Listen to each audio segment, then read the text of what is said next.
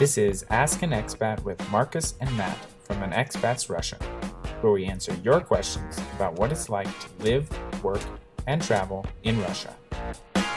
Hi everybody, welcome to this video. Today we're going to talk about what it is like to live in Moscow with a family.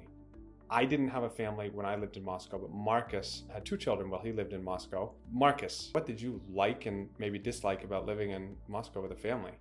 Actually, my oldest daughter, we lived pretty much when she was 1 to 7, almost 8 years old. And my youngest daughter, she was born in Germany, and then we she went up to 5 years old. So we had two small girls, and the things that I'll start with the negative. We didn't have a car with our first child. So that was, you could get around with transit, public transportation around Moscow fairly easily. Sometimes in the winter, it was hard with the stroller, but it was manageable, and lots of young families, do it. When we had our second child, that was when I got a car, and it was much easier to go do things. But the last 3 years we lived in Moscow, we lived near a metro station, and we could go into the city within 20 minutes. We lived within about 3 minutes from the metro station, Yugo-Zapadnaya. All around us, there were shops. There was a music school my daughter went to. There was a brand new shopping center that they built with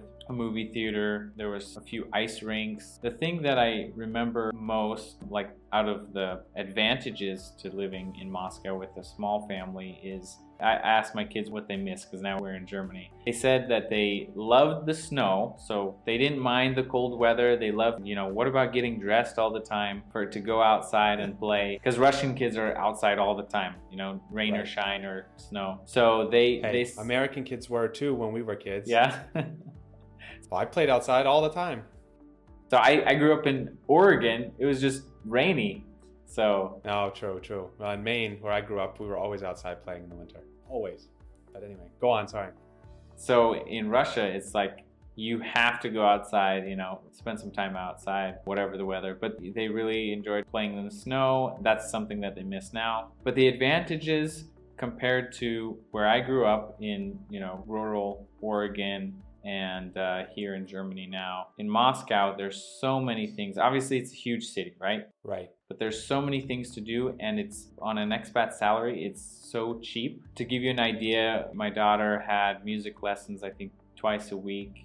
She played piano and flute. And I think I paid about $65 a month for 2 lessons a week. One private lesson on piano, and the other, it was a group music lesson with choir and stuff. And then we often went to one of those huge play places where you let your kid go all day, and that was probably 500 rubles or less for the entrance. And right. Well, I want to say real quick while you bring this up, I didn't have any children while I lived in Russia, but I was married, and when you're married, you're at least looking at things right from a potential family perspective. And one thing that always struck me even before I was married was just how many amenities there are for children in Moscow. I mean, almost every restaurant you go to, of course I'm not talking about McDonald's, right? I'm talking about a real restaurant you go to. There's little areas for children to play, or tables to sit at to color, right? Or some of them even have, more intricate activities that the children can, do. All of the shopping malls have a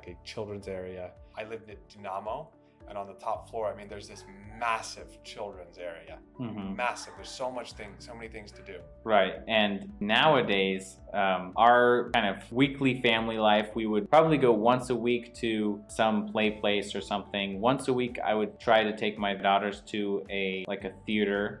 That was about 15 minutes away. It was maybe a puppet theater one week, or some Russian play for kids, and it was really cheap when you convert it to dollars, right? So it was, ticket might have been 600 rubles or 800 rubles. Things that I didn't grow up with are classical music, concerts, ballet, operas, things that I could take my kids to when they were really young, even 7, 8, 9.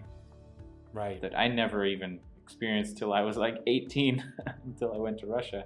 Yeah. Well, one thing, what's interesting is that in the United States, I'm noticing this now that I have a child. Now, again, we live in this sort of COVID world at the moment, but I'm very surprised how many wouldn't say dirty looks, but I've gone to numerous restaurants with the baby and had someone look at me like, let me just go check to make sure we have a free table. When you look around, you're like, definitely free tables. I never ever saw something like that in Russia. Like, if you have a kid, that like everyone's welcoming to having a child everywhere. And I was surprised that, you know, you're talking about these artistic events, you know, the arts.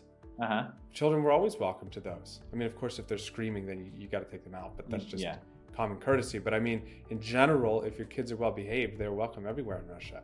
And I was surprised. I went to some, you know, nicer restaurants, and you're like, wow, this is nice. And then in the corner, you know, there's a corner for kids, and you're thinking it kind of mismatches, but you know, that's what they have to do to cater towards, you know, people nowadays. So, and more, seems like there are more families. So other things that I really miss, actually, besides, you know, all the options of going to different museums, we went to like a dinosaur museum and a history museum, and all the information was in Russian and English. And at the dinosaur museum, I remember it had an app. I downloaded the app right at the door, and I was like, okay, so you scan the QR code, and I could listen to the audio in English. So I put one earpiece in each kid's ear to listen to. They didn't, you know, listen to everything, of course. But so sometimes, obviously, we spoke Russian, so it was easier. But for families who don't speak Russian, there are still lots of things that you can go do that are not, you know, you're not dependent on Russian to enjoy. So, some things. Well, one thing I just want to point out. Go ahead. You didn't mention yet, and apologies if you were planning to. One of the things that I thought stuck out to me was how many parks there were in Russia and how many groups of kids were playing in all the parks. Like, if you go to any of the major parks in Moscow or any Russian city, to be honest, there's always tons of kids playing there. I don't know for sure because I didn't have any kids, but I imagine many of them, you know, didn't know each other before, running around in circles at the park. You know, there's lots of playgrounds, there's lots of parks with wide open space and areas to fish and, you know, just places to go and hang out outside.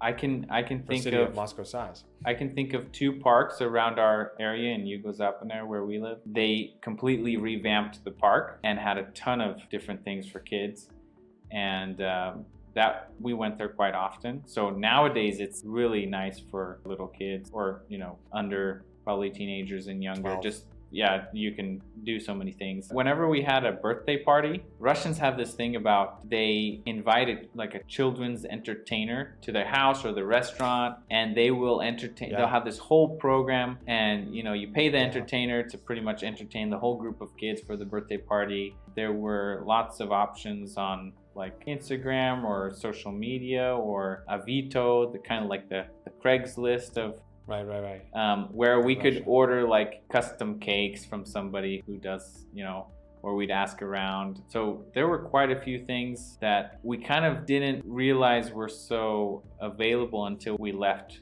Moscow. So you could probably do something every week in Moscow with your kids and not have, you know, by the end of, I don't know, 3-5 years, still not have visited every place. So I think we just kind of wanted to convey that, yes, there are some logistical issues having children in Moscow, but I think most of those problems or negatives would probably apply in any big city, right? If you don't have a car. If you live in New York City and don't have a car, I imagine it's even worse. Maybe they plow the sidewalks a little bit better than Moscow and the strollers easier to push. But other than that, I mean, I think most of the struggles of having a small family in a large city exist. Well, I would say one of the big struggles is there's, you know, more snow than most places, probably where our audience comes from. So I remember pulling my kids on the sled to school and kindergarten, and like if we were late, I'm like running and I'm all sweaty and pulling them through the snow. They loved it because they were on the sled, but for parents it is tough, that kind of winter period, because you're getting your kid. Anytime you go to this, like, you just want to run to the store, get some milk. It's right down the street. You get your kid dressed. If it's a little kid, you know, you sit there, put on his long underwear and then his snowsuit, and he can barely walk through the snow because it's, or ice. So that's kind of on the parents' side, but kids don't really pay attention to that. So actually, we'd be really interested to hear if there are any other families who are watching our channel, you know, how you find living in Moscow with a family. Let us know in the comments. We hope you liked the video, and we'll see you next time.